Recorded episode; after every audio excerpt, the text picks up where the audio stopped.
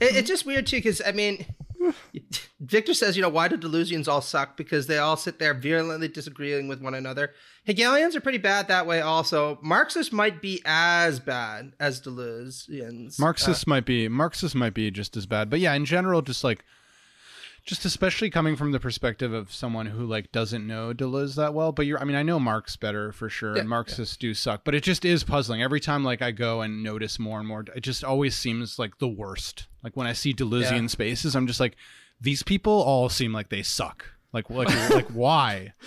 And what then, about, and then I was what about Merleau-Pontians? Well, that's the other thing. I mean, I've, I know Merleau-Ponty pretty damn well, especially the phenomenology of perception. And, and when I was in grad school in masters, my master's program for philosophy, I met a lot of professors and a lot of other people who were Merleau-Pontians. Every time Merleau-Pontian students came, they were always so chill so cool. Like Merleau-Pontians are way better than like they might be above average though in terms of like being just charitable. Like, kind of defined like charitable. They might be like it might also be the case that Merleau-Ponty is also like easier to read, maybe clearer, so there's like less room for interpret- interpretive disagreement. I mean, there are some disagreements, but um, I actually remember once um, we had a guest speaker. It was a professor who's now at Queens. At the time, I think she was at Vanderbilt.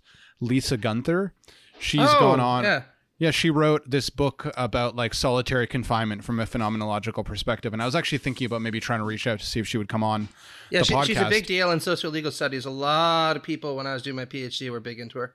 Yeah, so I remember, and I remember we went to this dinner afterwards, like after her talk, and I was seated b- beside her, and I, I asked her, I was like new, like Merleau-Ponty, I was all excited, and I was like, you know, I've noticed that other people who are experts in something will sometimes they'll be an expert on something and like disagree with it. Like you might have Heideggerians who don't really like agree with Heidegger. You might have like Hegelians who have problems with Hegel and like so on and so on. But I it felt like Merleau-Pontians often were just like, yeah, Merleau-Ponty's the best. Like he's right about everything. And I was like, have you met any Merleau-Pontians who don't agree with Merleau-Ponty on some major things?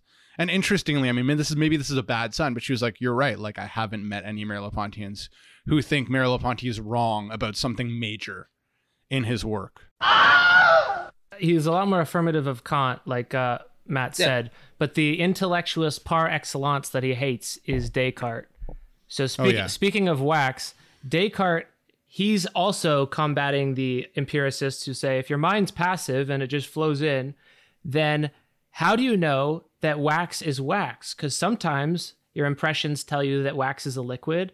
Sometimes uh, your impressions tell you that wax is solid. So, how do you know that a soft or a liquid and a solid are both wax? That it must be my judgment. My judgment must be doing that inside my head. So, I can't be passive because I know that they're both the same thing. The sensations alone can't tell the difference. And, and Merleau-Ponty's response to this is just like, dude, everyone has seen wax melt and get hard again. You didn't have to like calculate that they're the same thing. Yeah. yeah this this goes back to what we were saying in the last episode about seeing the house from all angles, right? Like you have you have this piece of wax and you go from all of its qualities and the transformations to just this infinite set of qualities and forms and positions.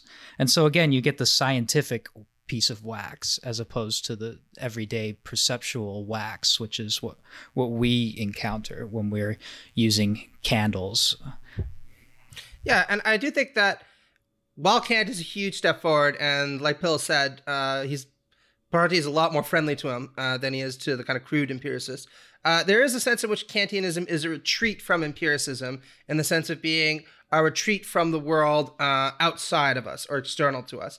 Uh, because the fixation of all Kantians then becomes, oh, uh, in this kind of Cartesian manner almost, uh, well, we need to examine the transcendental architecture of the mind and how it subsumes its experiences under these kinds of a priori judgments uh, that themselves have nothing to do with experience.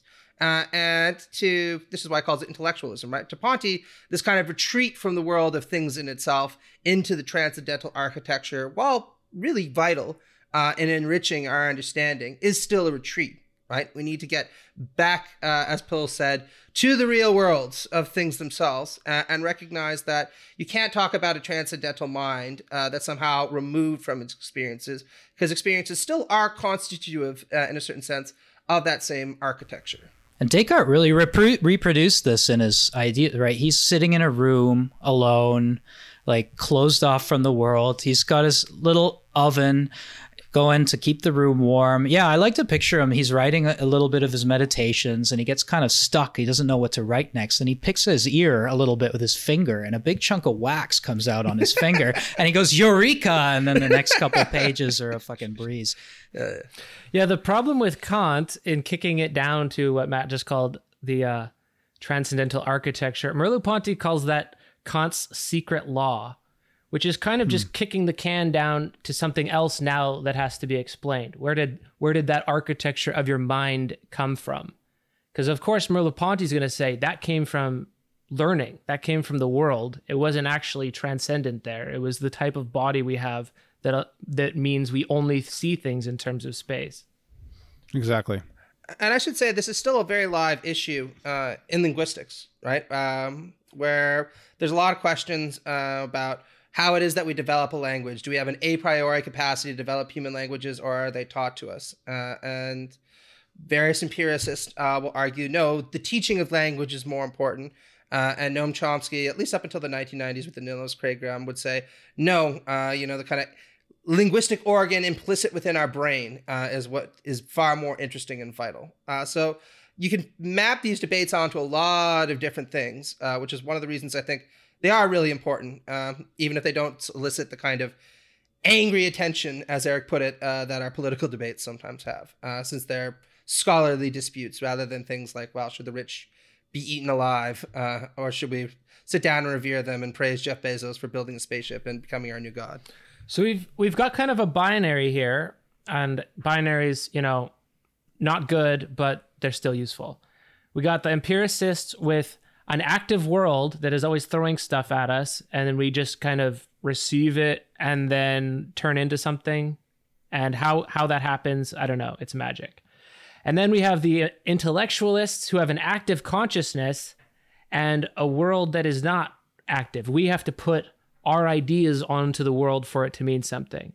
And then completing the the dialectic we have merleau-ponty come in and say no they're both active and they're both passive. And a lot of experience is passive, habit, and a lot and part of experience is active.